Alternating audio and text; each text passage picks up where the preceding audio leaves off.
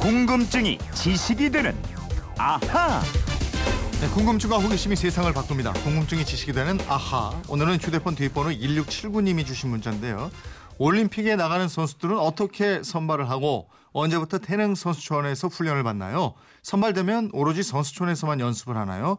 태릉 선수촌에 대해서 알려주세요. 이러셨어요. 예, 태극마크 선수들이 따는 메달이 산실이라고 할 수 있죠. 태릉 선수촌 김초롱 아나운서와 들어가 보도록 하겠습니다. 어서 오세요. 네, 안녕하세요. 김초롱 씨는 목에 네. 메달을 걸어봤습니까? 걸어봤습니다. 오 어떻게? 예, 어떻게? 그 이연사 힘차게 외칩니다. 웅변? 네, 웅변하고. 어, 옛날에 걸고요. 웅변 대회 예, 나갔었어요. 어릴 때. 와. 그거하고 저 그림 잘 그리잖아요. 아 그림으로. 그림 대회 가서 메달 좀 걸어봤습니다. 그랬구나. 지금은 예. 책상 서랍 어딘가에 굴러다니고 있어요. 이 대표 선수들은 어떤 기준으로 선발을 하느냐 이렇게 네. 물어보셨는데 이건 종목마다 다 다르지 않나요? 네, 다 달라서 일률적으로 이렇다 말씀드리기가 어렵습니다.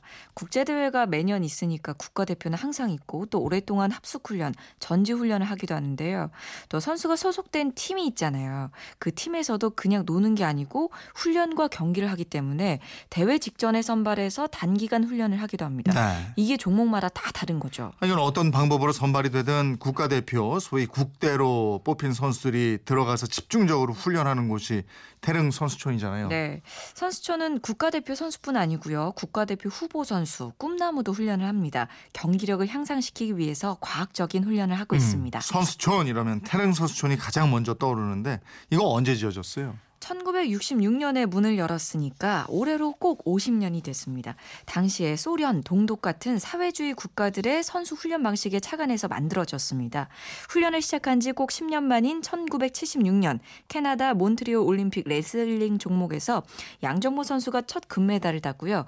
이후에 지금까지 100개 이상의 금메달을 땄는데 태릉 선수촌에서 체계적으로 훈련한 공이 큽니다. 음, 이 선수촌은 일과가 거의 군대하고 비슷하다고 예, 들었거든요. 그 TV 프로그램 이런 걸로 많이 보셨을 텐데 6시에 일어나서 7시까지 조조 훈련을 하고 그다음에 아침을 먹고 그다음에 12시까지 오전 훈련을 하고 점심을 먹고 3시부터 6시까지 오후 훈련 또 저녁을 먹은 다음에 10시까지 교양 교육이나 자유 훈련을 하다가 10시에 잠을 드는 일과입니다. 네. 그러다 보니까 외국에서는 군대식 훈련소다 뭐 이런 얘기를 하던데 예. 국가대표로 꼽히면 저 누구나 예외 없이 다 거기 들어가야 되는 건가요? 그거는 아닙니다. 국가대표 선수는 학생이든 뭐 사회인이든 소속팀이 있잖아요. 해당 소속팀과 선수 그리고 협회가 협의를 해서 입촌 여부를 결정합니다. 만약에 나는 선수촌에 들어가지 않고 팀에서 훈련하겠다.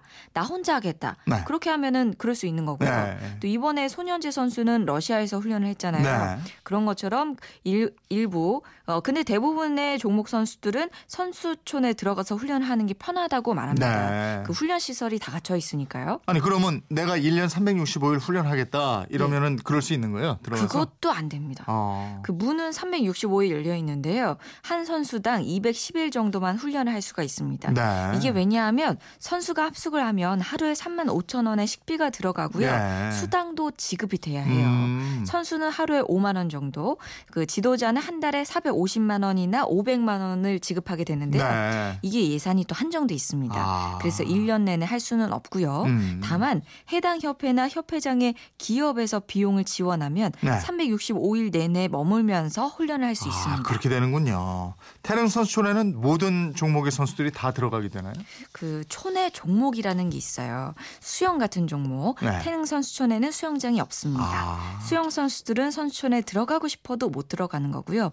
물이 있는 곳에서 합숙 훈련을 하거나 개인 훈련을 합니다. 음. 또 축구 대표팀도 파주 트레이닝 센터에서 합숙을 하면서 훈련을 했습니다. 아, 그러니까 선수촌 입촌이 의무가 아니고 종목 현실에 맞게 훈련을 하고 이러는군요. 예, 그렇습니다. 음. 태릉 선수촌은 약 340명의 선수를 수용할 수 있고요. 보통 300명 정도가 입촌해서 훈련을 합니다. 네. 올림픽 열리는 지금은 70명 가량이 훈련을 하고 있고요. 이 선수들은 주로 동계 올림픽 종목이나 올림픽에 나가지 못한 종목의 선수들입니다. 양궁이라든가 그 올림픽 경기가 끝난 선수들 귀국하고 있잖아요. 네. 그러면 이 선수들은 또 선수촌에 들어가나요? 어, 아무래도 가장 큰 대회가 끝났으니까 당분간은 휴가를 좀좀 즐기거나 몸을 추스릴 것 같고요. 네. 또 종목이나 선수에 따라서 9월에 바로 입소해서 훈련할 수도 있다고 합니다. 네. 또 다른 대회를 준비한다고 음. 하네요.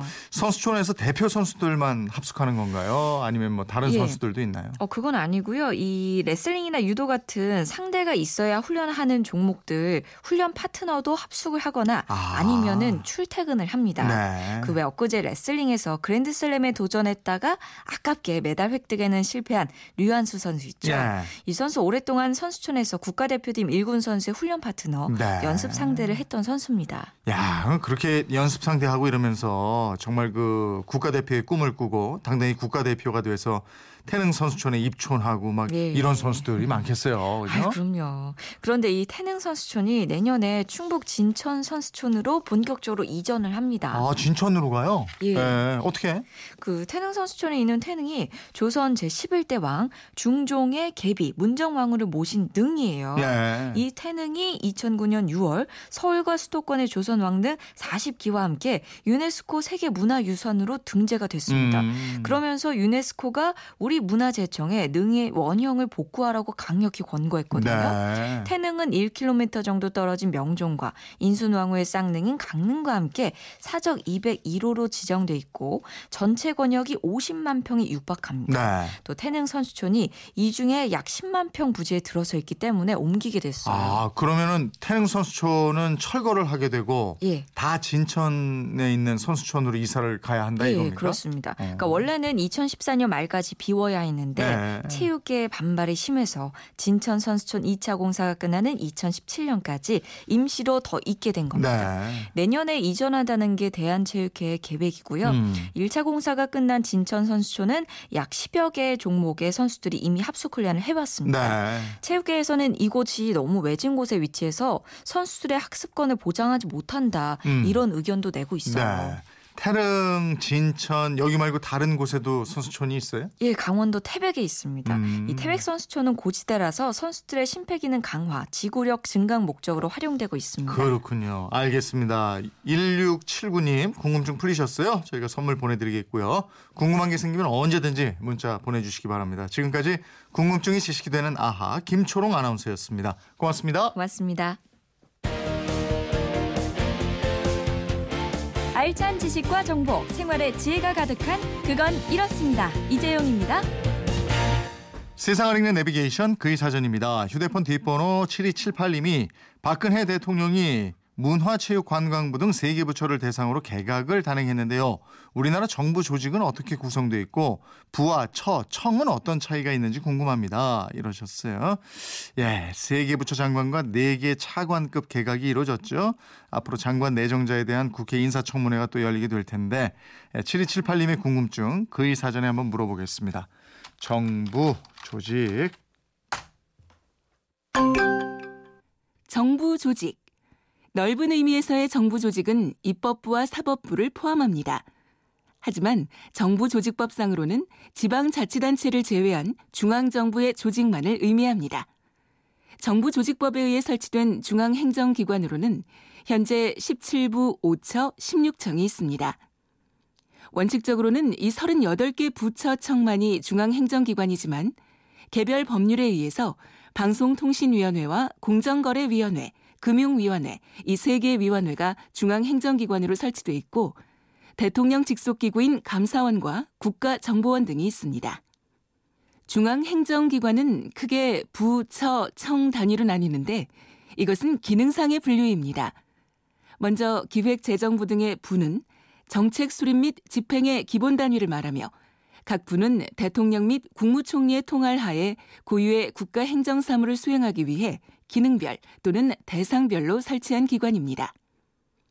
국민안전처를 비롯한 처는 국무총리 소속으로 설치된 중앙행정기관으로 여러 부에 관련되는 기능을 통할하는 참모적인 업무를 수행하는 기관입니다. 그리고 국세청 등의 청은 행정 각부의 소관 사무 중에서 업무의 독자성이 높고 집행적인 사무를 독자적으로 관장하기 위하여 행정 각부 소속으로 설치되는 기관입니다. 부처청의 수장은 일반적으로 장관, 차관, 1급 순의 서열이 매겨지는데 구체적인 직급은 업무의 비중과 부서 간 업무 조율의 필요성 등을 고려해서 임면권자인 대통령이 정책적으로 결정합니다. 세상을 읽는 내비게이션 그의 사전이었습니다.